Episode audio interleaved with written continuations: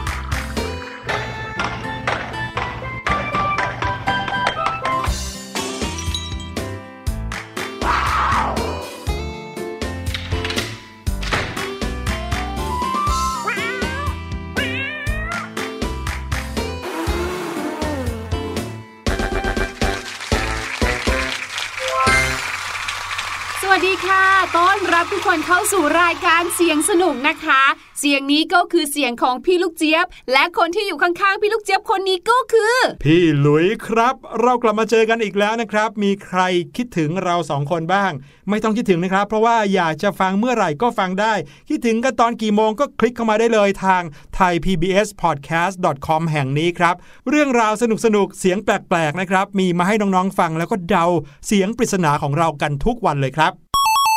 แล้ววันนี้นะคะ เสียงปริศนาของเราเนี่ยก็มีความใหม่ กริ๊งมากๆเลยค่ะ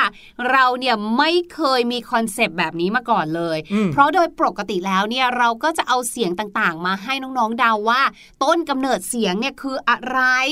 อาจจะเป็นยานพาหนะบ้างล่ะ อาจจะเป็นกิจกรรม เช่น การอาบน้ำการล้างจาน หรือบางทีนะคะก็เป็นเสียงของสรรพสัตว์ต่างๆอืมแต่ในวันนี้ค่ะ เสียงที่นำมาฝากเนี่ยเราบอกเลยนะคะว่าเป็นเสียงที่มนุษย์เราเนี่ยแหละค่ะครับทำขึ้นมาแต่คำถามของเราก็คือ เสียงที่น้องๆได้ยินเนี่ยเป็นเสียงของคนที่พูดภาษาอะไร รับรองว่าไม่ยากเกินไปนะครับ เราจะเอาเสียงภาษาต่างๆ มาฝากน้องๆ สักสัปดาห์ละหนึ่งภาษาก็แล้วกัน วันนี้ขอเริ่มต้นกันด้วยอะไรง่าย ๆ ก่อน ลองไปฟังกันดูครับ แล้วเดี๋ยวกลับมาตอบหน่อยว่า นี่คือเสียงภาษาอะไรครับ 私の名前は佐藤です。 私の名前は佐藤です。 เป็นไงครับ ไม่ยากเกินไปใช่ไหมพี่หลุยว่าเสียงเนี้ยน่าจะเป็นเสียงที่น้องๆ คุ้นเคยด้วยซ้ำไปนะครับ เพราะว่ามีภาพยนตร์การ์ตูนหลายเรื่องจริง ๆ ที่เขาใช้ภาษานี้กันครับ เอาล่ะ ก่อนที่เราจะกลับมาเฉลยกันเราพาน้องๆ ไปเที่ยวกันดีกว่าครับพี่ลูกเจี๊ยบ ใช่แล้วค่ะ ครั้งนี้นะคะ พี่ลูกเจี๊ยบเนี่ยตั้งโจทย์มาให้พี่หลุยเลยนะอืมเพราะว่าพี่ลูกเจี๊ยบเนี่ยเพิ่งจะไปหาหมอฟันมาอืมแล้วก็โดนถอนฟันเพิ่มไปอีกแล้วค่ะอ้าวจฟันต้องผุแล้วครับถามใช่ จนต้องถามคุณหมอเลยค่ะว่า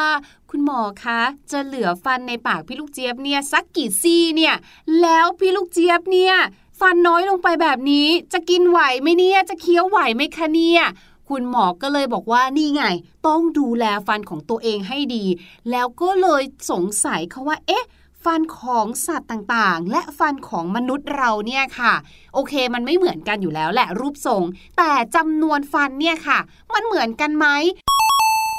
สัตว์ต่างๆ เนี่ยมีแบบฟันแท้ฟันน้ำนมเหมือนเราหรือเปล่าอืมก็เลยแอบมาถามพี่หลุยดู เป็นเรื่องที่น่าสนใจมากๆเลยนะครับ น้องๆ เคยสงสัยกันหรือเปล่าว่า สัตว์ทุกชนิดในโลกนี้มีจำนวนซี่ฟันที่เหมือนกันกับคนหรือเปล่า มากกว่าหรือน้อยกว่ายังไงแล้วพวกเขาดูแลฟันของตัวเองกันยังไง วันนี้เราจะมาคุยกันว่าด้วยเรื่องของฟันของสัตว์ชนิดต่างๆ ครับ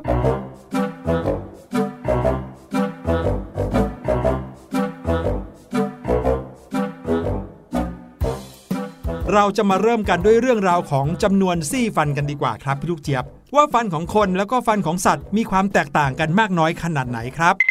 โดยปกติแล้วเนี่ยนะคะ คนเราเนี่ยมีฟันทั้งหมด 2 ชุดอืมแม้ว่าคุณปู่คุณย่าอาจจะบอกว่าไม่จริง มี 3 ชุด คือมีฟันปลอมเพิ่มขึ้นมาอีกชุดหนึ่งจริงนะคะด้วยคราวนี้ค่ะ ฟันของสัตว์บ้างดีกว่า สัตว์ใกล้ตัวที่น้องแมว น้องแมวเนี่ยมีฟันเยอะกว่าเรานะคะ แต่น้องแมวเนี่ยไม่มีแบบฟันแท้ฟันน้ำนมนะ ขึ้นแล้วขึ้นเลยค่ะ แมวเนี่ยมีฟันทั้งหมดประมาณ 30 ซี่ค่ะ โดยแบ่งเป็นฟันหน้า 12 ซี่ ฟันกรามน้อย 10 ซี่ มีเขี้ยวนะคะ 4 ซี่และฟันกรามอีกจำนวน 4 ซี่ค่ะ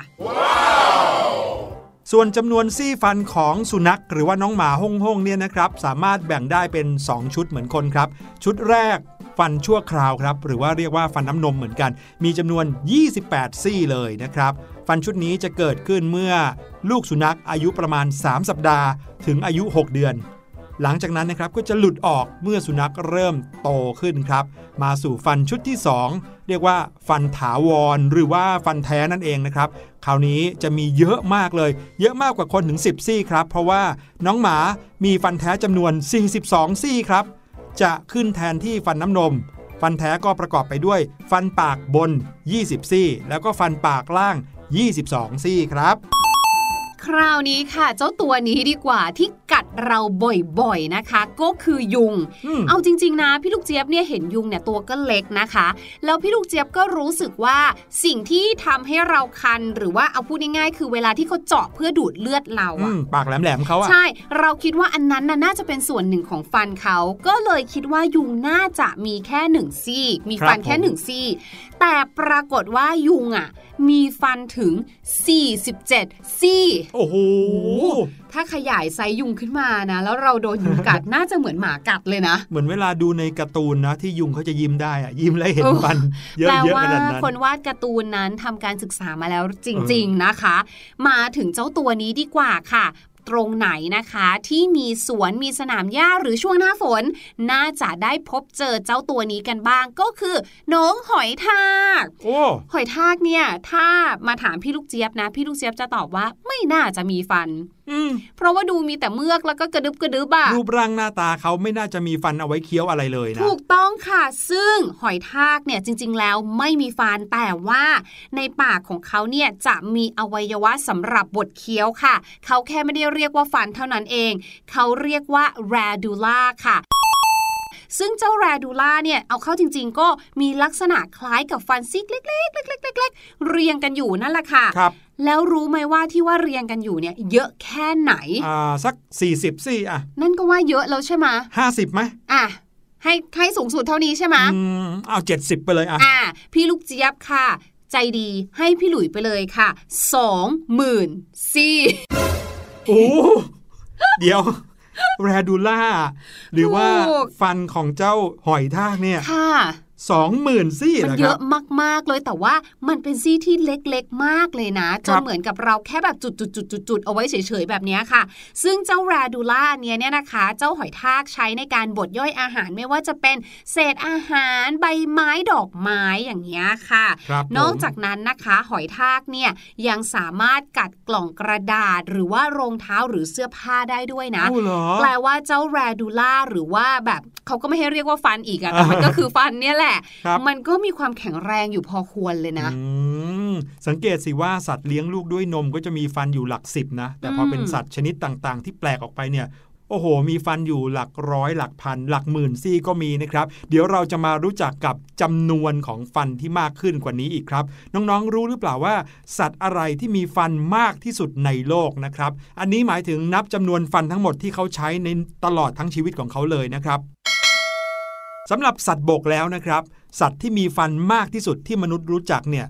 ก็คงจะเป็นเจ้านี่ครับ ตัวนิ่มยักษ์ครับน้องๆ ตัวนิ่มเนี่ยคือสัตว์ที่มีเกราะจำได้ไหมเวลาที่เขาเดินเนี่ยเขาจะเหมือนกับเป็นไดโนเสาร์เลยมีเกราะข้างหลังตัวใหญ่ๆ แล้วเขาสามารถม้วนตัวเองให้เป็นกลมๆได้ด้วย เล็บจะใหญ่ ๆ หน่อยนะครับ ตัวนิ่มยักษ์เนี่ย เขาจะอาศัยอยู่ในป่าดิบชื้นของอเมริกาใต้ครับ มีฟันอยู่ทั้งหมด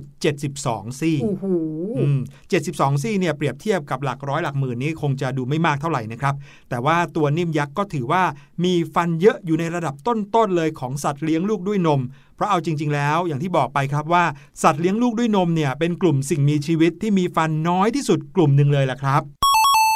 มาถึงใต้น้ำกันบ้างดีกว่าค่ะ ถ้าเราพูดถึงปลาเนี่ยนะคะ ปลา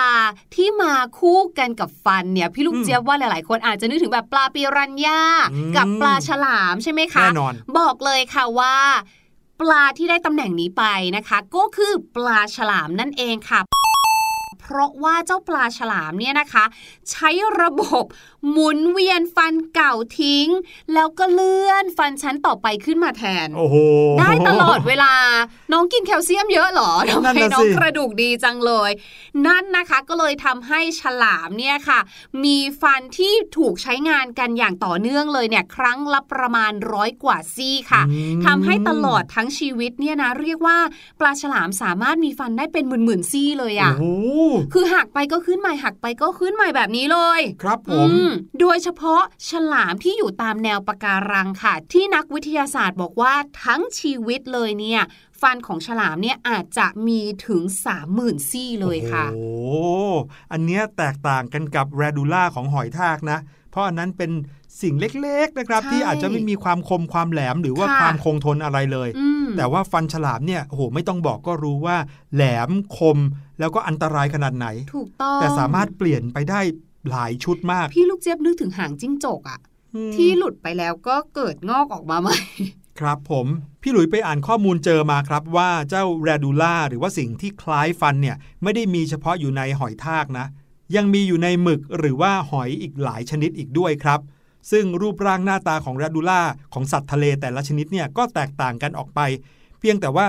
หน้าตาของเขาก็จะคล้ายๆ กับแผงฟันนะครับ หรือว่าแผงขนอะไรบางอย่างที่เราเห็นเป็นเส้นเส้นเส้นเส้นเส้นเส้นงอกออกมา แต่นั่นแหละครับ คืออวัยวะที่ใช้ย่อยอาหารของสัตว์เหล่านี้ ว่ากันว่าทากทะเลสายพันธุ์หนึ่งที่มีฟันมากที่สุดนะครับ ชื่อว่าทากร่ม เพราะว่าถ้าคำนวณทั้งชีวิตแล้ว เจ้าทากร่มเนี่ยอาจจะใช้งานฟันถึง 750,000 ซี่เลยครับโอ้โหโอ้โหไม่น่าเชื่อเลยจริง ๆ นะครับว่าสิ่งมีชีวิตอะไรจะมีฟันหรือว่ามีสิ่งที่ใช้ย่อยอาหารได้ถึง 750,000 ซี่ คือรอบตัวนี้มีแต่ฟันหรือเปล่า มีแต่แลดูล่าหรือเปล่า นั่นนะสิ เอาละจำนวนของฟันมีมากมายขนาดนี้ เรามาดูกันดีกว่า ว่าสัตว์ชนิดต่างๆ เขามีวิธีการในการทำความสะอาด หรือว่าดูแลฟันของตัวเองยังไงครับ อืม อันนี้ก็เป็นอีกเรื่องที่น่าสนใจนะคะ เพราะว่าบางทีเราอาจจะรู้สึกว่ามีแต่มนุษย์หรือเปล่า ที่รักแปรงฟันความสะอาด เออ แล้วก็ต้องแปรงฟันหรือว่ามีการใช้ไหมขัดฟันอืมเพราะเราอาจจะไม่เคยเห็นเนาะบรรดาสัตว์ต่างๆ มีแปรงสีฟันส่วนตัวของตัวเองไม่มีหรือว่าแบบมีการใช้ไหมขัดฟัน แต่ว่าอย่างที่พี่หลุยบอกค่ะว่าสัตว์ต่างๆ เนี่ยหรือสัตว์บางสายพันธุ์เขาก็รักความสะอาดนะครับเขาก็มีวิธีที่จะดูแลช่องปากของเขาอยู่เหมือนกัน ยกตัวอย่างเช่นจระเข้ก่อนหน้านี้ก่อนหน้าที่เราจะเจอภาวะโควิด -19 ค่ะ ใครที่เคยไปตามสวนสัตว์หรืออาจจะเคยไปฟาร์มจระเข้ครับหรือแม้กระทั่งค่ะเคยดูสารคดี อาจจะเคยเห็นน้องจระเข้นอนอ้าปากอยู่เฉยอืมๆแล้วก็งงว่าอ้าปากไว้ทำไมพึ่งแดดถูกต้องค่ะ ก็คือให้แดดนั้นเนี่ยฆ่าเชื้อแบคทีเรียไปด้วย แต่อีกหนึ่งอย่างค่ะ ก็คือว่าน้องจระเข้เนี่ยกำลังล่อหลอกค่ะ ให้น้องนกเนี่ยมา หลอกล่อเพื่อที่จะกินนกเหรอครับ ไม่ใช่หลอกล่อให้นกมา ช่วยกินเศษเนื้อต่างๆ ที่มันติดอยู่ตามซอกฟันให้จระเข้รู้สึกรำคาญใจค่ะอ๋อเหรอถูกต้อง เพราะมือจระเข้สั้นไงอืมเอาไปไม่ถึงปากไงก็เลยต้องนอนแผ่อยู่ริมแม่น้ำแล้วก็อ้าปากกว้างๆค่ะ จะมีนกสายพันธุ์หนึ่งค่ะ ชื่อว่านกหัวโต เขาก็จะบินมาเกาะ แล้วก็จิกเศษอาหารออกจากซอกฟันให้กับพี่จระเข้จนสะอาดเรียบร้อยเลยค่ะ รวมไปถึงว่าถ้าในปากนะคะ มีปลิง หรือว่ามีท่ากเกาะอยู่ น้องนกก็จะกินให้เหมือนกัน อ๋อ นี่แสดงว่าเขาก็ต้องเป็นคู่ซีกันมากเลยนะ ถูกต้อง แล้วเจ้านกหัวโตเนี่ยก็จะต้องไว้ใจพี่จระเข้มากๆเลจยริงว่ากำลังกินเศษอาหารที่ติดฟันอยู่เนี่ย พี่จระเข้จะไม่งับลงมา ถูกต้องเรียกว่าเป็นการพึ่งพาอาศัยกันมาก ๆเลยนะคะ เพราะว่าน้องนกหัวโตก็จะอิ่มครับได้กินอาหารไปด้วยจระเข้ก็ฟันสะอาด อืม คงไม่ถึงขั้นจะอิ่มเพราะกินนกเนาะไม่น่าจะอะมาถึงเรื่องของเจ้าฉลามกันบ้างดีกว่า เมื่อกี้นี้เรารู้กันแล้วว่า เจ้าฉลามเนี่ยมีฟันที่หมุนเวียนใช้กันหลายร้อยหลายพันซี่นะครับ ซึ่งจำนวนฟันมากขนาดนี้ทำให้ฉลามมีฟันเยอะถึงประมาณ 50 แถวในปากเลยนะครับ อย่างมนุษย์เราเนี่ยก็จะมีฟันแถวบนกับแถวล่าง แต่ฟัน 50 แถวของฉลามเนี่ยนะงอกมาทดแทนได้เรื่อยๆ ทุก ๆ 2 สัปดาห์ ด้วยความที่ฟันเยอะขนาดนี้นะครับ แค่คิดว่าจะต้องแปลงฟันเนี่ยน้องๆ ลองคิดดูสิครับว่าจะเหนื่อยขนาดไหน ฉลามก็เลยโชคดีมากที่ไม่ต้องทำความสะอาดฟันเองครับ แต่ว่ามีสัตว์ชนิดหนึ่งก็เป็นสัตว์ทะเลเป็นปลาเนี่ยแหละครับ ที่ชื่อว่า เหาฉลาม เขาไม่ได้เป็นเหานะ แต่เขาเป็นปลาชนิดหนึ่งนะครับ ที่จะมาคอยกินเศษอาหารจากฟันของฉลาม แล้วก็ยังมีกุ้งแล้วก็ปลาบางชนิดนะครับ ที่เราเรียกว่ากุ้งพยาบาล ปลาพยาบาลนะครับ ติดสอยห้อยตามพี่ปลาฉลามไปทุกที่ เพื่อคอยตอดกินปรสิตแล้วก็เศษอาหารในปากของฉลาม แถมนอกจากเศษอาหารในปากแล้วนะครับ กุ้งพยาบาลแล้วก็ปลาพยาบาลเนี่ยยังคอยกินเศษผิวหนังที่ตายแล้วตามลำตัวของพี่ฉลามให้อีกด้วยครับ เรียกได้ว่าเพื่อนได้อิ่มอร่อย ตัวเองก็ฟันสะอาดวินวินกันทั้งคู่ครับอืมมีกุ้งพยาบาลมีปลาพยาบาลแล้วปลาหมอกุ้งหมอไปไหนอะคะแหมเขาก็อยู่กันคนละที่ครับ อันนั้นอ๋อเขาอยู่ในน้ำจืด มาถึงสัตว์นักล่าอย่างเสือสิงโตหมาป่าหมาในพวกนี้บ้างนะครับ เป็นสัตว์ที่เราเห็นในทวีปแอฟริกา ซึ่งสัตว์กินเนื้อนั้นจะออกล่าเมื่อท้องหิว แล้วการกินเหยื่อเป็นอาหารในแต่ละครั้งเนี่ยก็เท่ากับเป็นการแปลงฟันให้เขาด้วยเหมือนกันครับแหมทำไมคนไม่เป็นแบบนี้บ้างก็ไม่รู้เนาะการกินเนี่ยเหมือนเป็นการทำความสะอาดฟันไปในตัว โดยพวกเขาเนี่ยนะครับที่ใช้การกินเป็นการทำความสะอาดฟัน เพราะว่าเขาจะเคี้ยวไปจนถึงกระดูกถึงแกนในของสัตว์เหยื่อที่เขากินเลย หลายครั้งหลายหนนะครับกินเนื้อแล้วก็กินกระดูกตามเข้าไปด้วย ซึ่งการเคี้ยวกระดูกแข็งๆสำหรับสัตว์นักล่าพวกนี้ ก็เลยเป็นการทำความสะอาดฟันตามธรรมชาติไปด้วยในตัวนั่นเองล่ะครับ จริงเหรอคะมนุษย์เรานี่ก็เก่งเนาะไปรู้อีกอืมว่าการกินกระดูกเนี่ยหมายถึงแบบว่าเป็นการทำความสะอาดฟันไปด้วย หรือว่าจริง ๆ แล้วมนุษย์คิดไปเองกันแน่เพราะว่าถ้าให้มนุษย์ไปช่วยแปลงฟันให้พี่สิงโตก็คงจะไม่มีทางรอดกลับมาบอกข้อมูลเราได้สิถูกต้องเลยละค่ะโอ้โห เรื่องราวของการดูแลความสะอาดฟันของสัตว์ต่างๆ นี่ก็เป็นเรื่องที่น่า Amazing เหมือนกันนะครับ พี่ลูกเจี๊ยบ หวังว่าน้องๆก็คงจะได้ประโยชน์ไปบ้างกันไม่มากก็น้อยครับ เอาล่ะ เดี๋ยวเราไปฟังเพลงกันดีกว่า ฝากน้องๆ เอาไว้กับเพลงลูกแกะกับหมาป่านะครับ ดูซิว่าสัตว์ทั้งสองชนิดนี้มีฟันกันกี่ซี่ เดี๋ยวเราจะกลับมาหาภาษาอังกฤษสนุกๆจากเพลงนี้กันครับ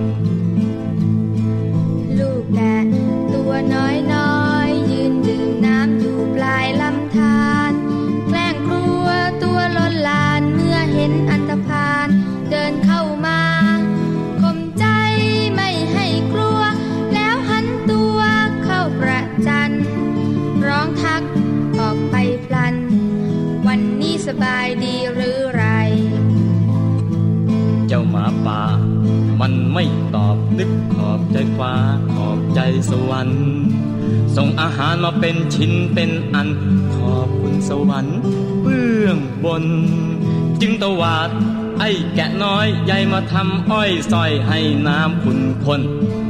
ลำธารทั้งล่างและบน เป็นของตัวตนข้าเพียงผู้เดียว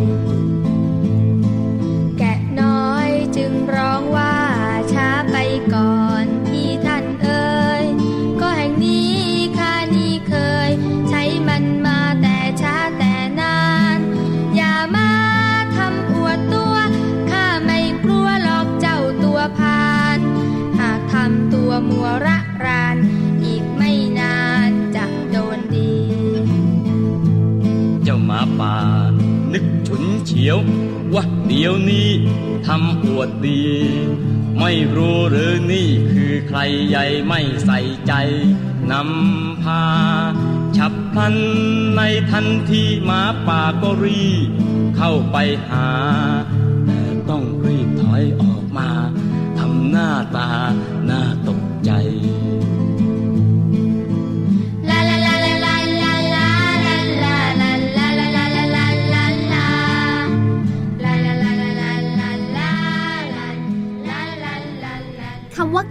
เนี่ยนะคะ ถ้าเราพูดถึงเนี่ยอย่างในเพลงเนี้ยโอเค มันก็คือหมายถึงเป็นสัตว์ชนิดหนึ่งถูกไหมคะใช่ก็คือ sheep นั่นเอง S H W E P sheep แต่ถ้าเราพูดถึงคำว่าแกะในภาษาไทยครับมันอาจจะไม่ได้หมายถึงแค่เจ้าสัตว์ตัวหนึ่งอืมแต่อาจจะหมายถึงการแกะห่อขนม ใช่ เป็นอาการที่พี่หลุยชอบมากเลย เวลาที่ได้ของขวัญก็ต้องรีบแกะออกมา ถูกต้อง